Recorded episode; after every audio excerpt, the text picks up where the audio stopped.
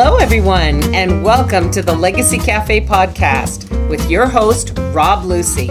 Rob is the author of the book, How Will You Be Remembered? A Guide for Creating and Enjoying Your Legacies Now.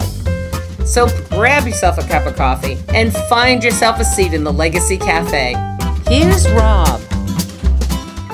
Thanks, Kathy. Hi there, everyone. It's Rob Lucy at the Legacy Cafe, and today in this podcast, we're going to talk about genealogy and family history, the stories of the family. Just as uh, you may know, and uh, that I, I, did a book with my father the first time I got into this uh, legacy business, and we did a book that was it was a great story to capture about his war experiences, and then it kind of got me thinking a little bit about where the rest of the family fit into a family tree. So I had dug out a picture of my great grandparents, and I looked at it and I said, I really don't know who came before them and then what they begat, except for my grandfather. So I started, and when my sisters and I are starting to slowly build a family tree. So, first, as we talked today, genealogy, I understand, is about tracing yourself back, and uh, with a smile, you're tracing yourself back to people who maybe are way more interesting than we are. And then Secondly, the family stories in the history. Where does that fit in? So, what comes first, genealogy or family history, or do they feed each other, or do they are they complementary to each other?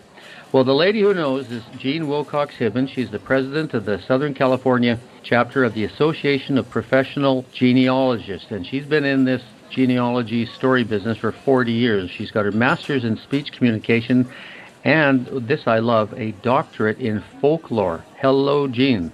Hi, Rob. How are you doing? I'm good. I can't imagine, uh, just to, before we get going here, the fun it would have been to get a PhD in folklore, which folklore I think is kind of the beliefs and customs and stories of a particular community. So it must have been a whole bunch of fun researching and doing that.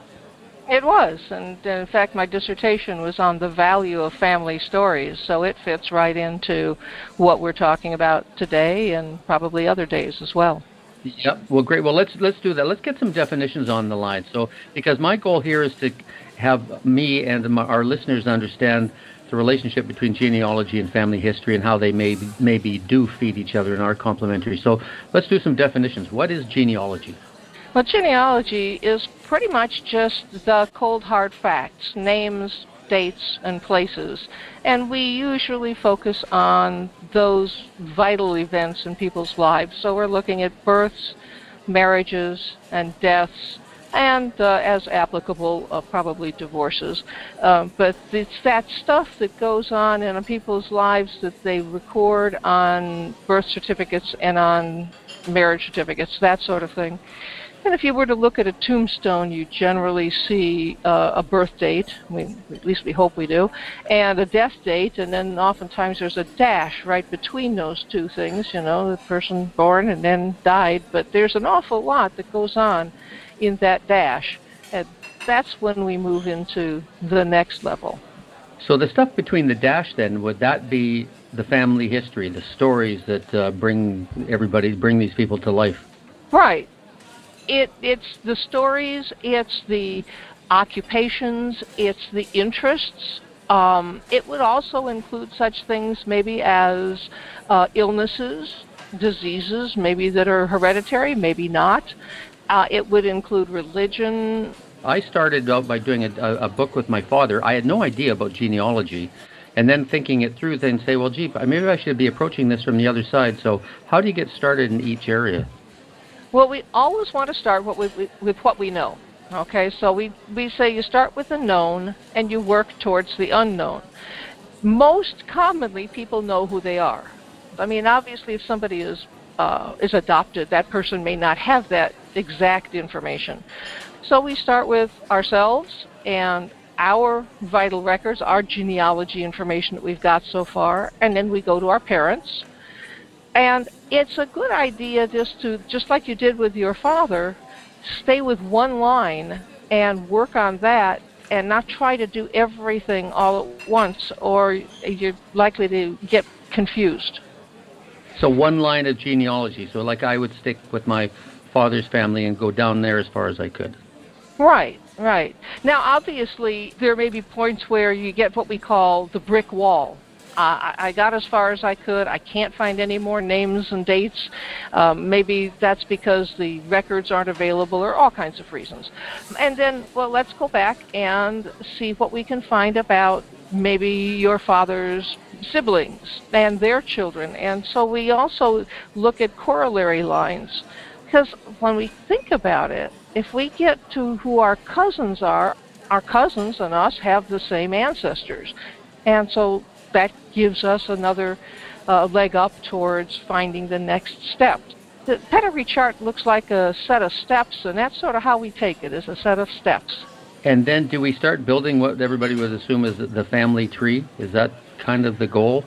Uh, the pedigree chart is the basis for that tree, but most family trees, when you see them in constructed in tree form, have their leaves, if you want to call it that, with the name, date, place of birth and death and ideally marriage. It kind of depends on how big your how big your tree is and how big your leaves are as to how much you, information you can stick on it. Yep. So if you start genealogy at what you know, what about moving over then to the other part we talked about family history? Where do I start that? In many ways, the family history is going to go along with the genealogy, we hope, because when, one of the ways we start working with family history and also filling in those names, dates, and places is by talking to people who know. And most of us think in terms of our immediate relatives, my parents, my grandparents. But my parents and grandparents are gone now. And so I would talk to my brother um, I might talk to my second cousins. I have no first cousins. So I would talk to, uh, interview people or just have conversations about what do you remember about this person or what did your parents tell you about great grandfather and get stories about the individuals who make up our family tree. And when they do that, usually things pop up, such as when we were living in Chicago our our grandfather worked as I don't know a blacksmith, and so now I've got an occupation and I've got a place where they lived. Now then that leads me to another question. So was your dad born in Chicago? And then we go from there and when was he born? And so we use the family stories to give us the clues to know what questions to ask to fill in the genealogy.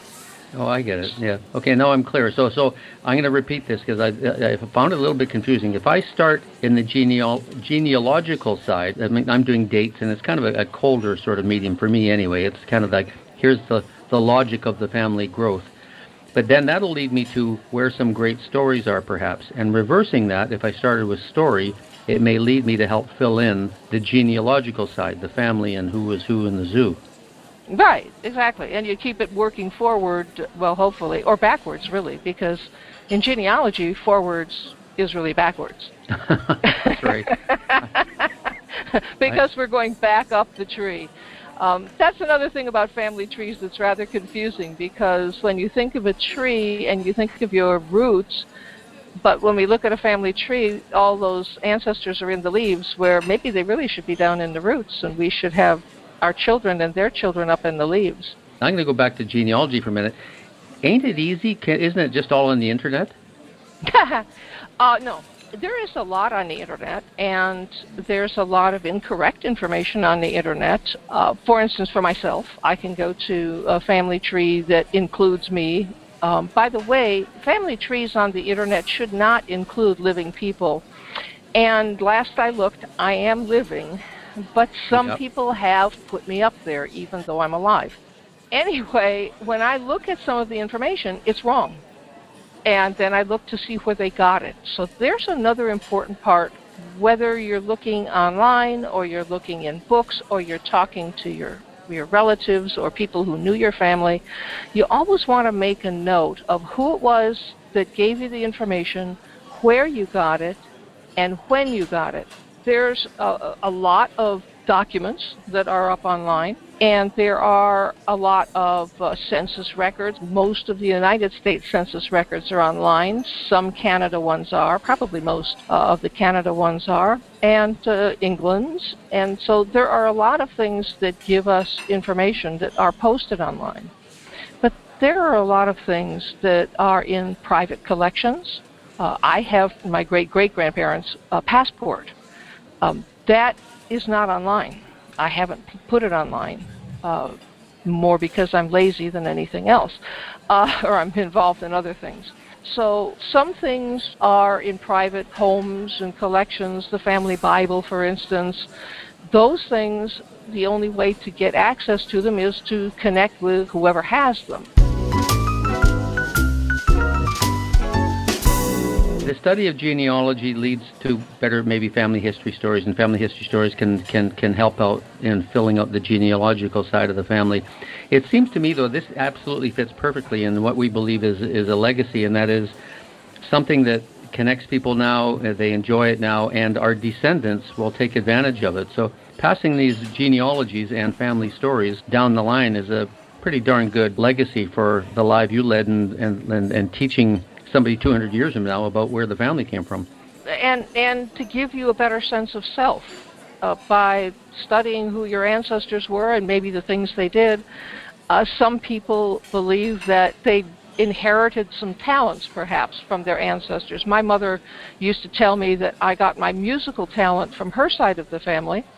Um, and my father told me that I got my musical talent from his side of the family, and um, they've never actually said the same thing to me at the same time. So I decided not to put them in a room and have them fight it out, and I just accepted it from both of them.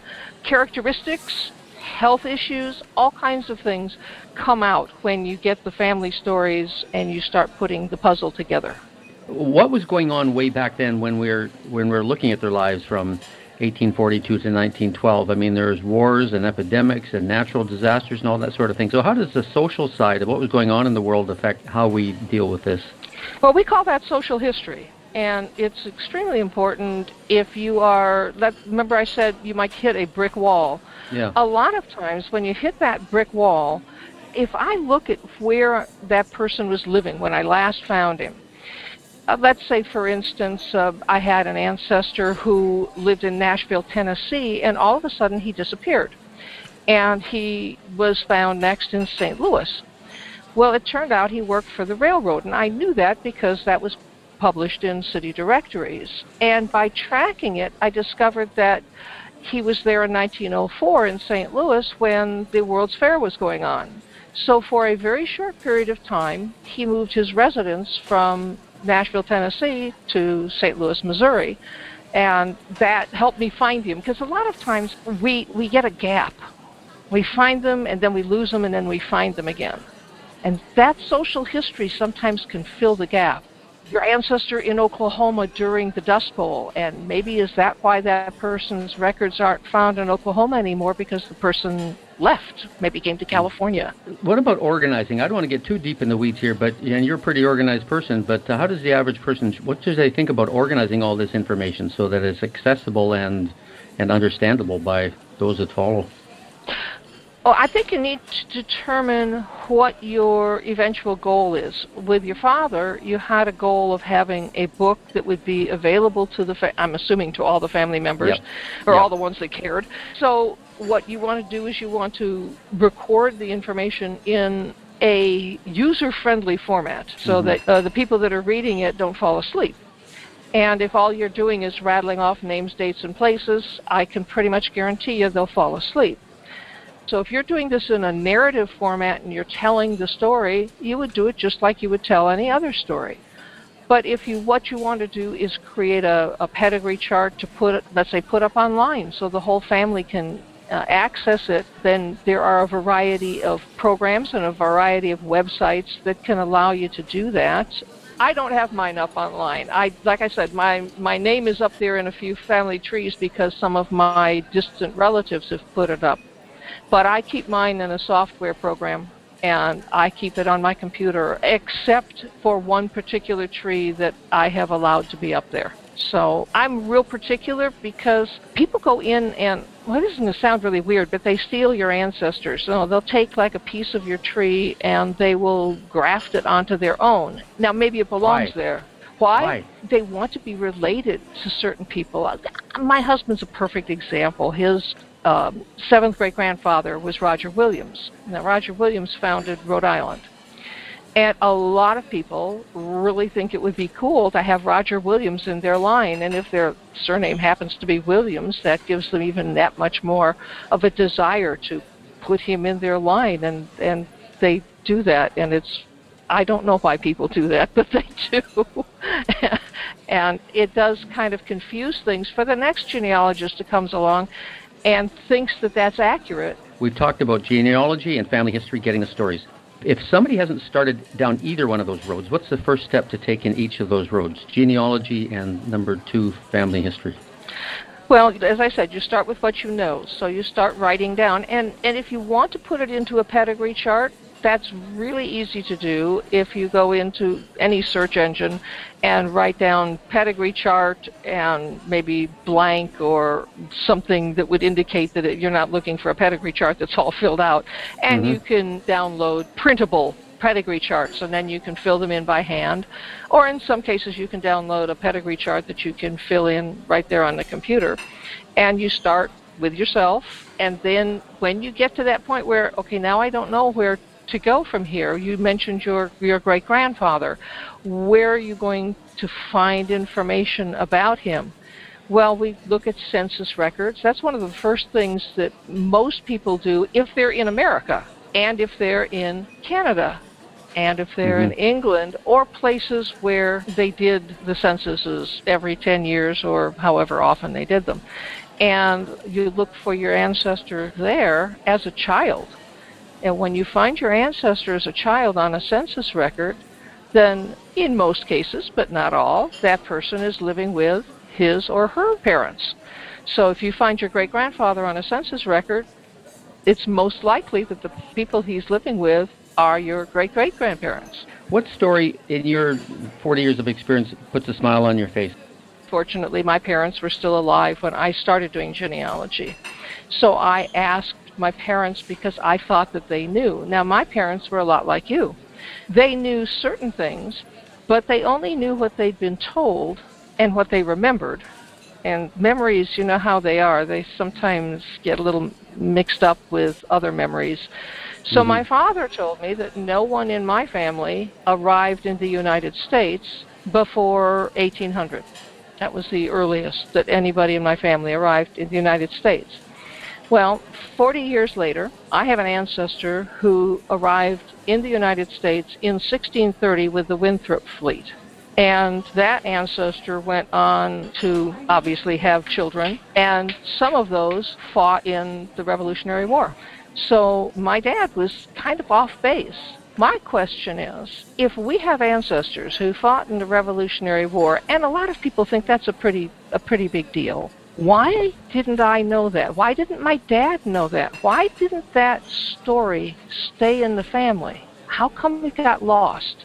So that's always a question to me is who dropped the ball? So that's one of the mm-hmm. important things about family stories. You don't want to be the one that drops the ball. No. Jean, tell me about Circle Mending. Well, Circle Mending is my company. Uh, the reason that I call it Circle Mending is, like I mentioned, I'm a musician. And so I've taken that from the here comes my folklore degree, from the old folk song, Will the Circle Be Unbroken? And mm-hmm. t- dealing with the family. And so I figure the our our job as genealogists, as family historians, is to mend the circle.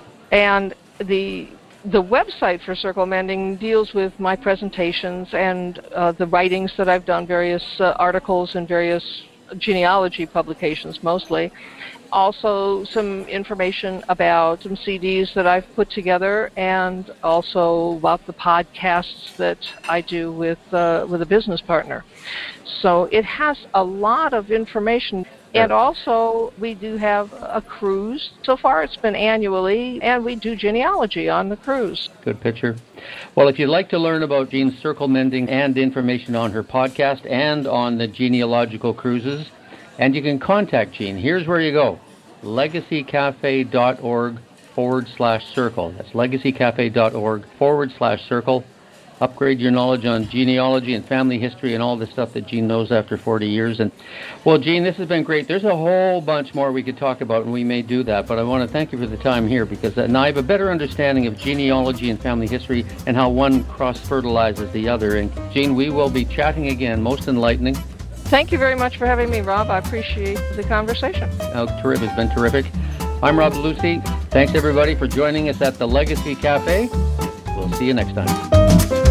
Thanks for listening to the Legacy Cafe podcast. We have lots of great conversations coming your way. And by the way, if you want us to send you reminders that a new podcast is ready for you, go to legacycafe.org to subscribe. That's legacycafe.org. Have a great day, and remember, the coffee and conversations are always hot at the Legacy Cafe.